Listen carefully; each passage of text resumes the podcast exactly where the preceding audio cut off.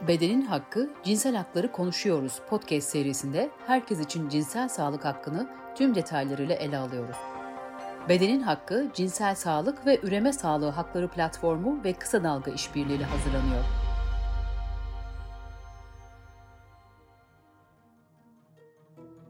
Bedenin Hakkı, e, Cinsel Hakları Konuşuyoruz başlıklı podcast serimizin ikinci bölümüyle bir aradayız. İlk bölümümüzde cinsel hakların neler olduğu ve bu alandaki sağlık hizmetlerine erişim konusundaki güçlükleri genel hatlarıyla ele almıştık. Bu bölümde ise istenmeyen gebelikleri önleyici yöntemler ve kürtaj konusunu ayrıntılı bir biçimde konuşacağız. Konuklarımız Hazal Günel ve Berfu Şeker. Ee, konuşacağımız konu belki de cinsel sağlık ve üreme sağlığı konusunda Türkiye'nin en sorunlu alanlarından birisi. Ee, aşırı doğurganlık, sağlıksız yaşa, yasa dışı düşükler ile anne ölümleri konusunda Türkiye'nin karnesi oldukça kötü.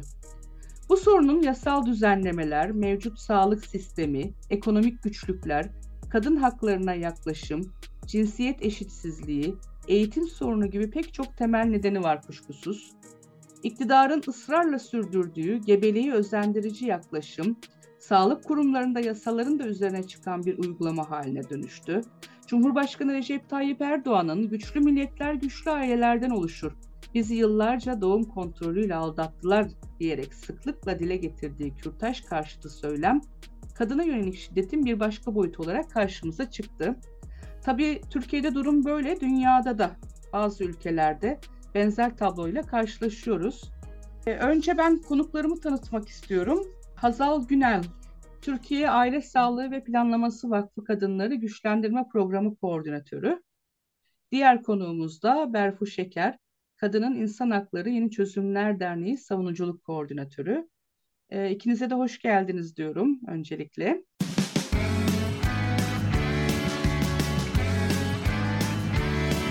Kulağınız bizde olsun. Kısa Dalga Podcast. Berfu Şeker sizinle başlayalım. Şimdi Türkiye'de ve dünyada bazı ülkelerde kürtajı engelleme çabaları, kürtaj yasakları ne anlama geliyor onu konuşmak istiyoruz. Evet ne anlama geliyor?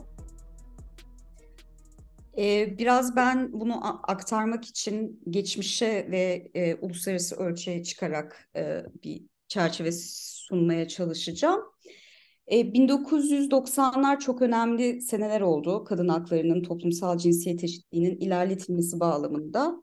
Ee, özellikle işte 1993'te yapılan Viyana'daki İnsan Hakları Konferansı'nda kadın hakları insan haklarıdır denmesi, 94'te Uluslararası Nüfus ve Kalkınma e, Konferansı'nın eylem pla- planında e, üreme sağlığı ve haklarının gerçekleşmesinin, kadın haklarının gerçekleşmesi için elzem olduğu ve toplumsal cinsiyet eşitliğinin bir temeli olduğu e, fikrinin çıkması. Yine bir, bir yıl sonra yapılan dördüncü e, Birleşmiş Milletler Dünya Kadın Konferansı'nda güvensiz kürtajın bir halk sağlığı sorunu olduğunun tespiti ve kadının insan haklarının e, kadınların bedenleri üzerinde kontrol sahibi olmaları ve e, cinsel sağlık ve haklarını da kapsadığının tespitiyle birlikte aslında çok e, olumlu bir rüzgarlar esmeye başladı dünyada kadın haklarının iyileştirilmesi ve toplumsal cinsiyet eşitliğinin uluslararası mekanizmalara girmesi bağlamında. Fakat bununla birlikte geri tepme e, de geldi.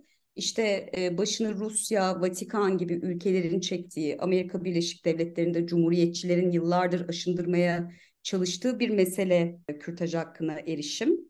Ve e, yıllardır bu toplumsal cinsiyet karşıtlığı olarak artık karşımıza çıkan aslında kadın haklarına karşı, LGBT artı haklarına karşı bir dünyadaki ideolojik yapılanma arkasında Vatikan ve Rusya gibi devletlerin olduğu bütün gündemimizi ve haklarımızı aşındırmaya e, devam etti. Kürtaj da bu konulardan bir tanesi. Ee, örneğin Polonya'da e, 2020 senesinde yine çok e, AKP iktidarına benzeyen bir yönetim var orada da muhafazakar olarak kendini konumlandıran. E, zaten kısıtlı olan kürtaj hakkını çok belirli durumlarda yapılabilen kürtaj hakkını daha da sınırlayarak ceninde bir anomali olması halinde dahi kadınların kürtaj yaptıramayacağını açıklayan bir karar çıkardı Anayasa Mahkemesi'nden.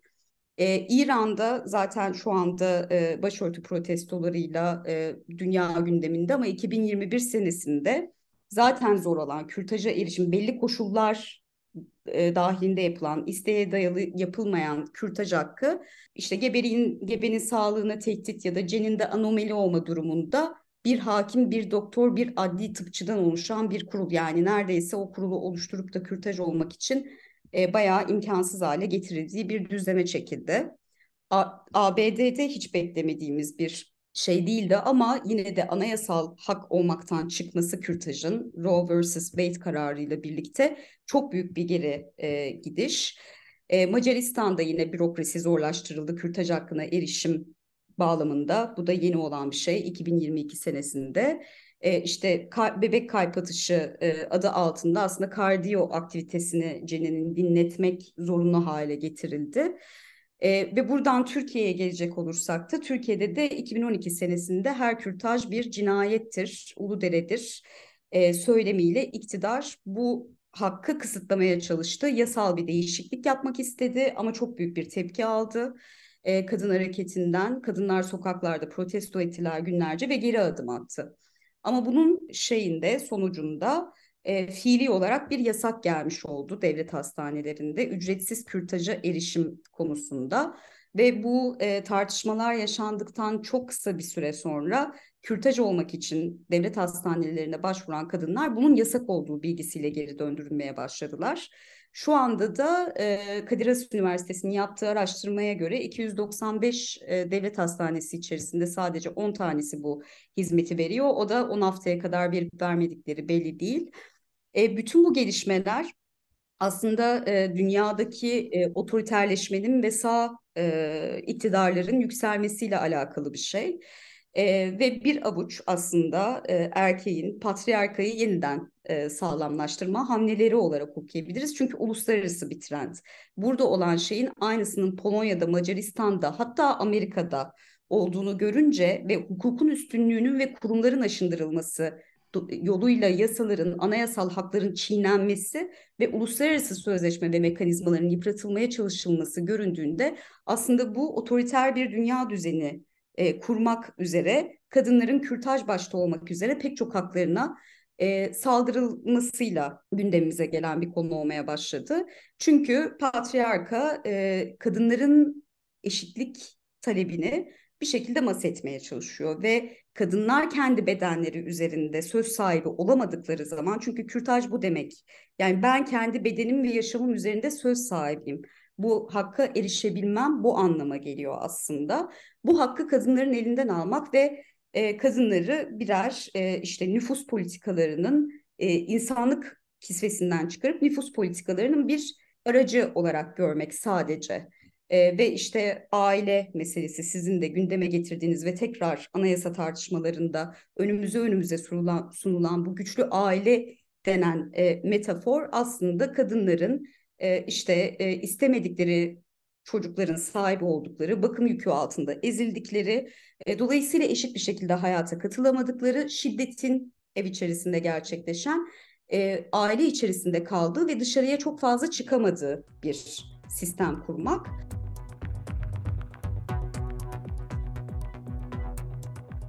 Taş konusuna tekrar döneceğiz. Şimdi Türkiye'de kadınların cinsel sağlık ve üreme sağlığı, doğum kontrolü konusunda kendi kararlarını verebilmesinin önündeki engelleri de konuşalım istiyorum.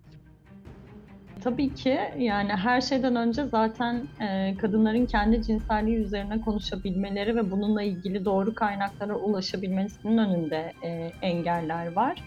E, bilimsel ve e, doğru bilgilere erişmek e, her zaman için her kadın için kolay olmuyor. Bununla ilgili hangi kaynağa bakması e, gerektiğiyle ilgili e, bir eğitim sürecine ihtiyaç duyabiliyorlar kadınlar ya da yönlendirmeye e, ihtiyaç duyabiliyorlar. Ama tabii ki e, burada bilgiye erişse bile hizmetler noktasında, uygulamalar noktasında e, ulaşıp ulaşmamakla ilgili başka türlü e, sorunlarla da karşılaşabiliyorlar kadınlar. Örneğin e, bir e, Türkiye Aile Sağlığı ve Planlaması Vakfı'nda verilen gebeliği önleyici yöntemler ya da doğurganlığın düzenlenmesiyle ilgili, aile planlaması danışmanlığı ile ilgili bir e, bilgi aldıktan sonra, eğitimden geçtikten sonra e, oradaki yönlendirmeye bağlı olarak bir kamu hastanesine veya aile sağlığı merkezine gittiği zaman orada e, e, beklediği hizmeti almakta sorunlar yaşayabiliyorlar. Bunlar neyi kastediyorum? E, diyelim ki bir kadın e, aile planlaması danışmanlığı almak istiyor ve bununla ilgili aile sağlığı merkezine başvuruyor. O aile sağlığı merkezindeki e, aile hekimi veya e, hemşiresi, bağlı bulunduğu hemşire, e, aile danışmanlığı e, vermekle ilgili bir e, önceliği yoksa çalışma e, alanı içerisinde, o zaman e, bu danışmanlığı almakta zorluk çekebiliyor. Veya da kadın e, diyor ki, e, ben e, bir e, doğum kontrol hapı kullanmak istiyorum, düzenli olarak doğum kontrol hapı almak istiyorum e, dediğinde aile sağlığı merkezinde e, hap bulamayabiliyor, kondom bulamayabiliyor veya aylık, 3 aylık e, enjeksiyonlara erişemeyebiliyor. E, dolayısıyla da bilgi alsa bile hizmetle e, bütünleşmesiyle ilgili olarak başka türlü engellerle karşılaşabiliyorlar. Özellikle e, Türkiye Nüfus e, Enstitüsü araştırmaları raporuna göre, son raporuna göre özellikle 2018'deki e, karşılanamamış aile planlaması ihtiyacının %6'dan %12'ye çıktığını görüyoruz. E, bu ne demek? E, bir kadının e, aile planlaması danışmanlığı almaya ihtiyacı var. Doğum aralıklarını açabilmek için, e, işte gebeliği önleyebilmek için veya çocuk sahibi olmak için bir ihtiyacı var. Ama bununla hiz, bununla ilgili hizmet almaya gittiğinde e, bu hizmette bütünleşemiyor. E, bu %12'ye çıkması demek aslında neredeyse 90'ların sonunda, 2000'lerin başındaki e, rakama gerilemiş vaziyette olduğunu anlıyoruz e, buradaki raporlarda. E, o yüzden e, hizmetle ilgili olarak başka türlü engellerle karşılaşabiliyorlar kadınlar. Peki e, Hazal sizin kamuoyuna açıkladığınız e, çalışmalar, raporlar da var. E, bu çalışmalar içerisinde verdiğiniz e, önemli araştırmalar da var. O araştırmalardan biri de son 5 yılda doğum kontrolü konusunda modern ve geleneksel yöntemlere ilişkin tüm kadınların ve evli kadınların bilgi düzeylerinde belirgin bir azalma olduğunu gösteriyor. Yani birinci basamak sağlık çalışanları tarafından danışmanlık yapılması konusunda bir gerileme mi söz konusu sizce? E, belki bu soruya şuradan başlamak gerekiyor. Sağlık politikalarıyla ilgili e, bir şeyler anlatmak gerekiyor öncesinde. E, 2000'li yılların başından itibaren bir sağlıklı dönüşüm programı e, oluşturuldu ve bununla ilgili birinci basamak sağlık hizmetleri yani aile sağlığı merkezleri olan e, şu anda aile sağlığı merkezleri olan yerlerde e, performansa dayalı bir e, sistem getirildi. E, bu performansa dayalı hizmet sistemi şu demek Diyelim ki gebeyi e, izleyebilmek için gebelik izleme süreçleriyle ilgili performansa e, baktığımızda puanları daha yüksekken aile danış aile planlaması danışmanlığı ya da aile planlaması vermekle ilgili e, bilgiler, danışmanlık süreçleri veya hizmetler e, daha düşük puanlanıyor. E, bu puanlamaya göre bir e, ücretlendirme de yapıldığı için zaman içerisinde e, aile planlamasına ilişkin hizmetler geri plana e, düşüyor. E, dolayısıyla da e, bir kadın e, gittiğinde bununla ilgili danışmanlığı almak yerine gebelik izlemekle ilgili daha fazla hizmet alabiliyor ya da çocuğun çocuğunun sağlığı ile ilgili daha fazla hizmet alabiliyor. Sebeplerden birisi bu aslında. Bir diğeri de pronatalist uygulamalar ve politikalar. Devletler zaman zaman nüfus politikaları tabii ki yapabilirler, azaltmaya yönelik veya artırmaya yönelik. E, fakat burada e, buradaki sorunlardan bir tanesi doğurmaya teşvik eden, e, doğurmakla ilgili hizmetleri tamamlayan ama doğurmayı istemeyen veya erteleyen, öteleyen kadınlar için hizmet alanlarının kısıtlanması. E, yani bu kısıtlamayla birlikte aslında e, kadınların e, hizmet almasının önünde de engeller oluşturuluyor. E, bir sebep de bu. Son olarak da belki şu söylenebilir. Aslında Sağlık e, Bakanlığı'nın e, yıllık bütçeleme yaparken kontrasepsiyonlara yani gebeliği önleyici modern yöntemlere e, erişebilmeyi sağlamak amacıyla bir bütçe ayırması gerekiyor. E, bu bütçe kapsamında alınacak olan kontrasepsiyonların Sağlık Bakanlığı eliyle e, diğer merkezlere, aile planlaması ile il, ilişkili merkezlere gönderim yapması gerekiyor. Ama biz bu biliyoruz ki uzun bir zamandır bu e, kontrasepsiyon malzemeleri alınamıyor e, ve gönderilmiyor. Dolayısıyla da hizmetlerde başka türlü bir aksama var. İşin içine bir de e, son iki yıldır, iki buçuk yıldır pandemi süreci girdiğinde bazı önceliklerde de değişiklikler e, olmaya başladı. Örneğin e, bazı illerde, küçük illerde özellikle hastanelerin bir kısmı pandemi için e, hizmet veren hastanelere dönüştürülünce e, rutin e, hizmetlerde aksamalar oldu. Aile planlaması da bu hizmetlerden birisiydi.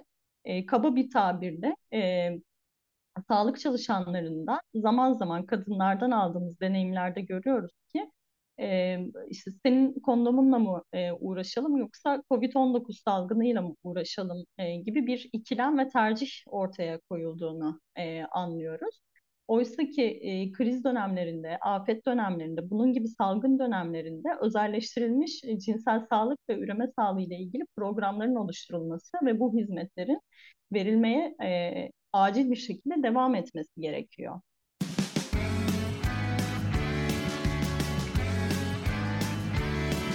Kulağınız bizde olsun. Kısa Dalga Podcast.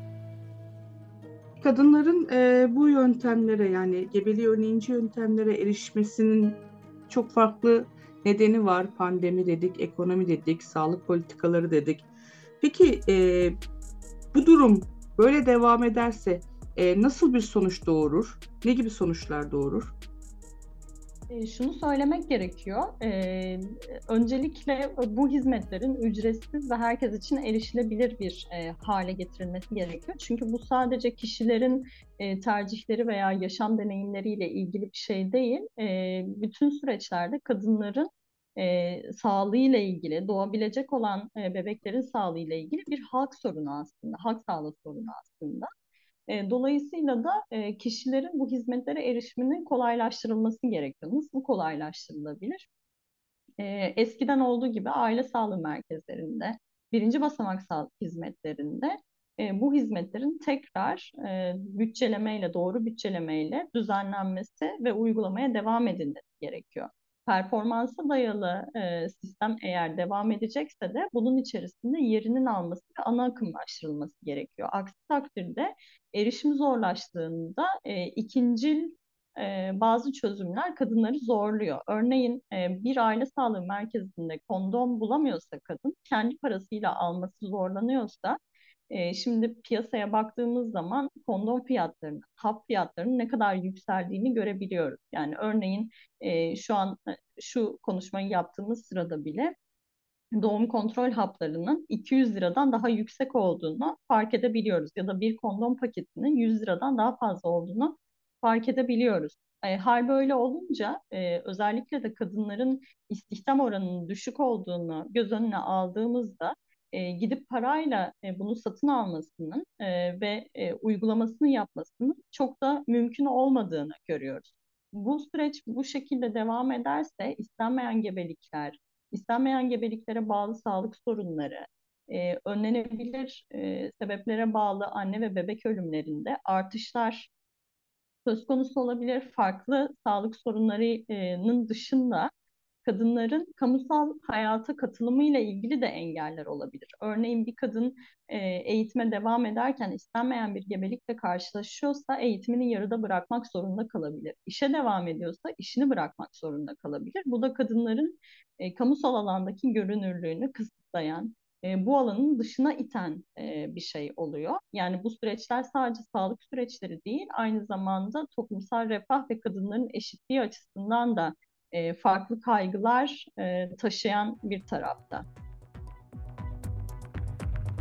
Şimdi tekrar kürtaj konusuna dönecek olursak ben şunu öğrenmek istiyorum. Bu konudaki yasal düzenlemeler neler? Öncelikle yasal düzenleme 1983 yılında çıkarılan 2827 sayılı nüfus planlaması hakkında kanunla belirlenmiş durumda. Buna göre 10 haftaya kadar isteğe bağlı kürtaj yaptırabiliyor kadınlar yasal olarak. E, ancak bu yasanın da ayrımcı bir takım maddeleri var. E, kadınlara yönelik ataerkil bir takım bakış açıları içeriyor. E, örneğin eş izni isteniyor evli kadınlardan kürtaj yaptırabilmeleri için. Türk Ceza Kanunu'nda bir karşılığı yok eş izni olmadan e, kürtaj yaptırmanın ama e, nüfus kanununda var. Dolayısıyla böyle bir bariyer de sağlık çalışanları tarafından kadınların önüne zaten getirilebiliyor. E, bunun dışında 10 haftanın az bir süre olduğu ile ilgili hani Türkiye'deki feminist hareket de 12 hafta olsun en az gibi kampanyalar yapmıştı daha öncesinde ve başka ülke örneklerinde daha uzun süreler e, olduğunu da görebiliyoruz. E, bir başka eksiklik e, ya da zaten yasalarda tanımlanmayan şey haplarla kürtaj meselesi. Bu çok önemli bir mesele çünkü e, şu anda dünyada da çokça tartışılan, Dünya Sağlık Örgütü'nün önerdiği, e, güvenli olarak e, önerdiği bir yöntem.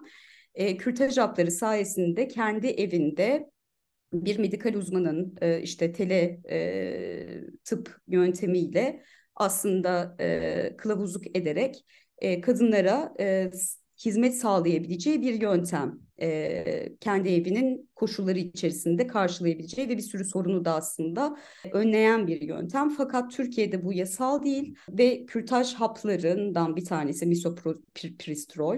E, 2012'ye kadar e, eczanelerde satılıyordu aslında ama tam bu işte kürtaj Uludere'dir dendikten ve fiili olarak kürtaj yasağı devlet e, hastanelerinde geldikten sonra bu ilaç da toplatıldı. Dolayısıyla buna da erişimi yok kadınların. Bunun dışında 20 haftaya kadar eğer cinsel saldırı varsa hakim kararıyla kürtaj yaptırılabiliyor ama burada da bir sürü sorunlar söz konusu. İşte o hakim kararının gelmesi o süreyi aşabiliyor 20 haftalık gebelik süresini vesaire gibi orada da uygulamada sorunlar oluyor.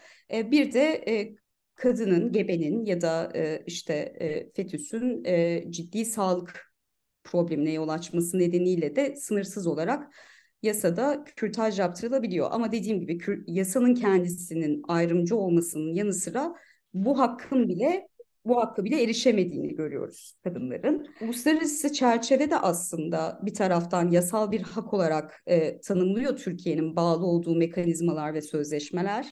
İlk başta bahsettiğim Uluslararası Nüfus ve Kalkınma Konferansı'nın eylem planı zaten bunu bir hak olarak tanımlıyor.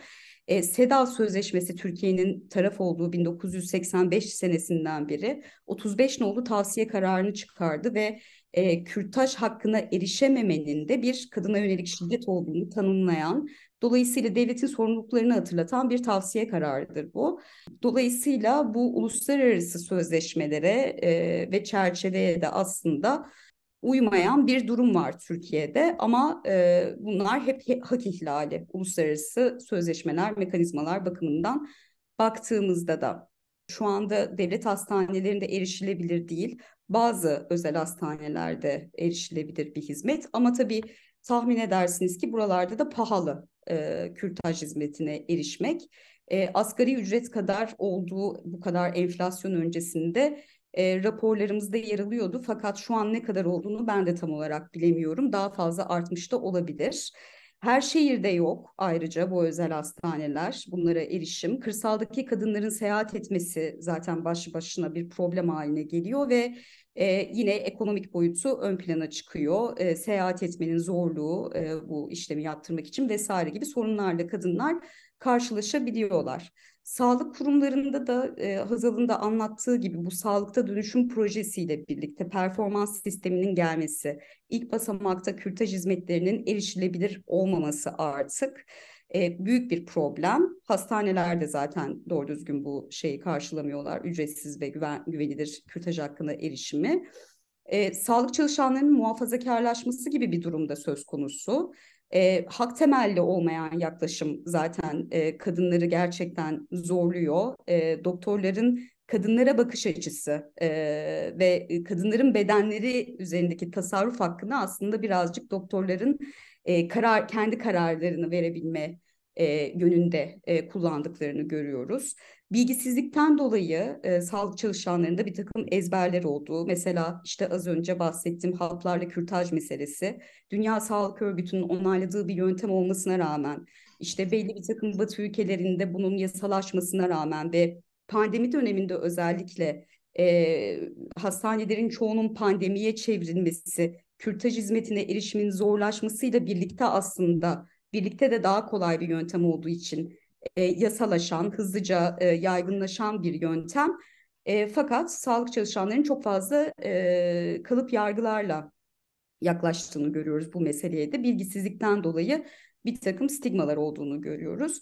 Ve e, tabii ki de işte performans sistemi, bilgisizlik, işte muhafazakarlaşma vesaire bir de bunun yanında e, ideolojik karşı oluş bir taraftan da e, tabii ki de sağlık çalışanları üzerinde bir etkiye sahip. E, dolayısıyla hani e, kürtaj hizmetine erişimi bu da oldukça sınırla, sınırlandıran bir mesele. E, bilgiye erişim konusu da çok sıkıntılı az önce bahsettiğiniz gibi. Kürtaj konusunda da e, zaten gebeliği önleyici yöntemler konusunda da kadınların bilgiye erişimi çok kısıtlı. Biz bir e, şey e, yaptık. E, Mor Çatı Kadın Sığınağı Vakfı ile birlikte bir araştırma yaptık. 23 kadınla e, derinlemesine görüşmeler yaptık. E, kadınların üreme sağlığı ve kürtaj hizmetleri deneyimi isimli. E, ve e, burada aldığımız bilgiler e, aslında kadınların bilgiye erişiminin ne kadar kısıtlı olduğunu, genelde bilgiyi kulaktan dolma, yakın çevrelerinden, ailelerinden vesaire ya da arkadaşlarından bir diğer yöntem olarak da internetten almaya çalıştıklarını, devletin bu sorumluluğunu yerine getirmediğini çok net bir şekilde gördük. E, bu araştırmanın ama yani başka bir ortaya koyduğu mesele var. E, kürtaj hakkı kadınlar için çok yaşamsal bir e, şey. Hani hangi bakış açısına sahip olurlarsa olsunlar bu konuyla ilgili. E, işte kürtaj karşıtıyım da diyebilir ya da işte e, kürtajın hak olduğunu düşünüyorum da diyebilir. E, kadınlar e, sorular ilerledikçe e, hayatın mecburiyetler dayattığını, bunlar da ataerkil e, koşullar genellikle patriarkanın dayattığı koşullar kadınlara ve bunu bir hak olarak her zaman erişebilecekleri bir yerde durmasını istediklerini çarpıcı bir şekilde görmüş olduk. Dolayısıyla kadınların bu ihtiyacının karşılanmıyor oluşu büyük bir e, hak ihlali. E, bilgi erişimin de dolayısıyla e, işte sivil toplum örgütleri tarafından ne kadar yapabiliyorsak yapmaya çalışıyoruz ama tabii ki de devletin bilgi erişimi sağlaması kadar yaygın bir e, bilgiye erişim olmuyor. E, bir diğer hususta tabii ki de ne bilgiye erişim düzgün e, bilgiye erişim var. Kadınların hakları ile ilgili e, ne de işte yasalar uygulanıyor. Bu durumda merdiven altı uygulamaların e, kürtaj konusunda e, yaygınlaştığını internette haplarla kürtajdan bahsetmiştim. Kara borsada satılan bir takım ilaçlar olduğunu, bunların da denetime tabi olmadıkları için tabii ki de kadınların e, sağlıklarını tehdit edebilecek bir takım başka ilaçların verilmesi ya da işte dolandırıcılık vesaire gibi şeylere maruz kalmalarına neden oluyor. Konuklarımızı tekrar hatırlatayım. Türkiye Aile Sağlığı ve Planlaması Vakfı Kadınları Güçlendirme Programı Koordinatörü Hazal Günel ve Kadının İnsan Hakları Yeni Çözümler Derneği Savunuculuk Koordinatörü Sayın Berfu Şeker'le bu önemli konuyu konuştuk. Her ikisine de e, hem gebeliği önleyici yöntemlere erişilmesinin hem de kürtaj hakkına erişilmesinin önündeki engeller konusunda neler yapılmalı sorusunu yöneltmek istiyorum. Aile planlaması bir kişinin ve çiftlerin temel hakkı. Anayasal bağlamda da aslında düzenlenmiş bir hak. Anayasanın 41. maddesine göre aile planlaması ile ilgili annenin, çocuğun ve kişilerin sağlığı düşünülerek devletin tüm teşkilatları bununla görevlendirilmiş bir vaziyette. Tanımlamada bu açıdan, tanımlaması da bu taraftan aslında. E, aynı zamanda tabii ki diğer mevzuatlar ve e, nüfus planlaması hakkındaki kanunla da düzenlenmiş bir e, durumda.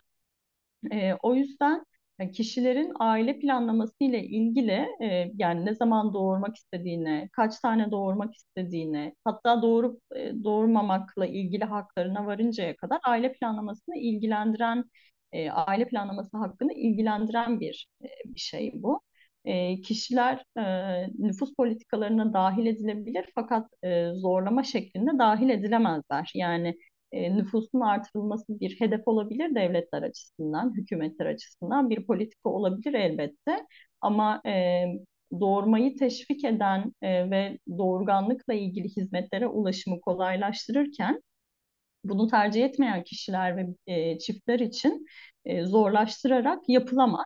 Dolayısıyla hem anayasal e, bağlamda hem de diğer yasalar bakımından erişilebilir hale getirilmesi gerekiyor. E, yapılması gereken şeylerden birisi e, yasal düzlemde zaten belli e, olan hakların e, ücretsiz bir şekilde sunulabilmesi ve bununla ilgili politikaların bir an önce hayata geçirilmesi aslında unutul yani yeniden keşfedilen bir şey değil, unutulmuş bir şey olduğunu görüyoruz biz. Yani aile planlaması ile ilgili pratikleri var e, Türkiye'nin. E, geçtiği bir aşama var. Tekrar o pratikleri ve aşamaları hatırlamak ve e, birinci basamak e, sağlık hizmetlerinde aile planlaması yöntemlerine ücretsiz olarak sigorta kapsamında erişilebilir olmasını sağlamak gerekiyor.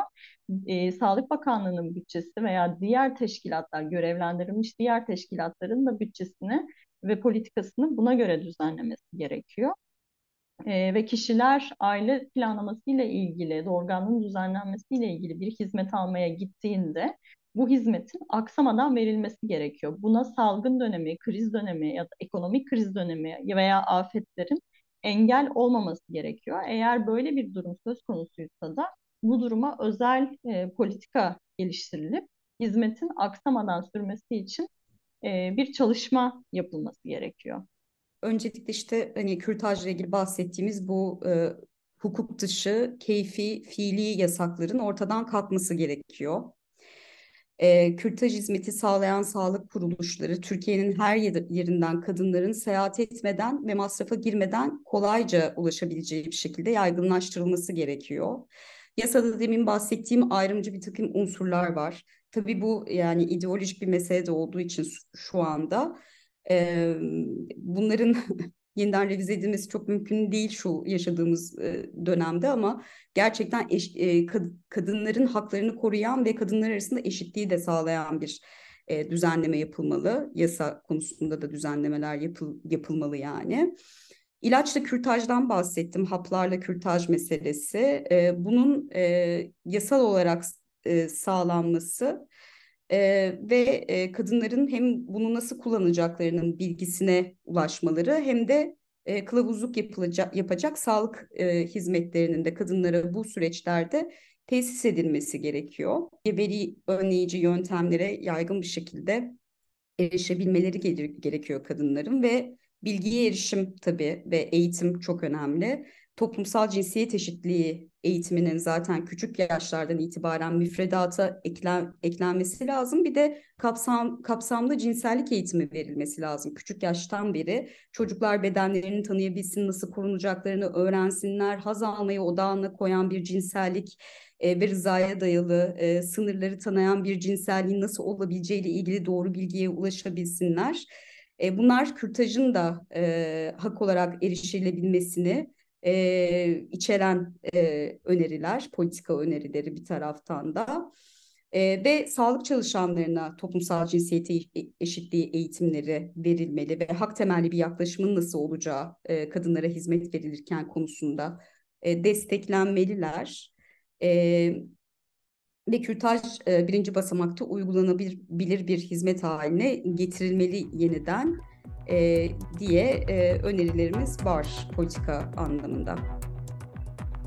Cinsel Sağlık ve Üreme Sağlığı Hakları Platformu ve Kısa Dalga İşbirliği ile hazırlanan Bedenin Hakkı, Cinsel Hakları Konuşuyoruz podcast serimizin ikinci bölümünde istenmeyen gebelikleri önleyici yöntemler ve kürtaj konusunu ele aldık. Konuklarımız Hazal Günel ve Berfu Şeker'di. Hazal Günel İstanbul'da yaşıyor.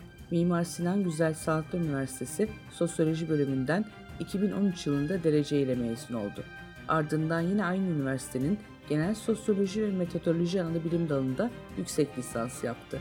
2012 yılında gönüllüsü olduğu Mor Çatı Kadın Sığınağı Vakfı Dayanışma Merkezi'nde 2015-2018 yıllarında tam zamanlı olarak başvuru yapan kadınlarla birebir çalışmalar yürüttü. 2019 yılından bu yana Türkiye Aile Sağlığı ve Planlaması Vakfı'nda Kadınları Güçlendirme Programı'nı koordine ediyor. Berfu Şeker, Kadının İnsan Hakları Yeni Çözümler Derneği'nde savunuculuk koordinatörü olarak çalışıyor.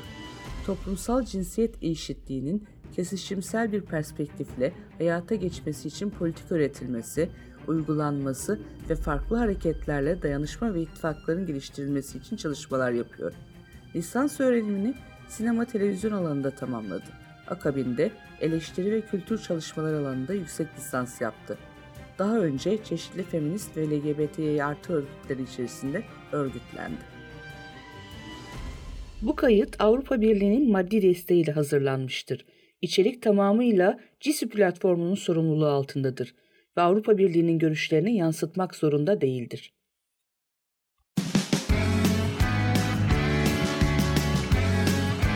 Oku, dinle, izle. Kısa Dalga.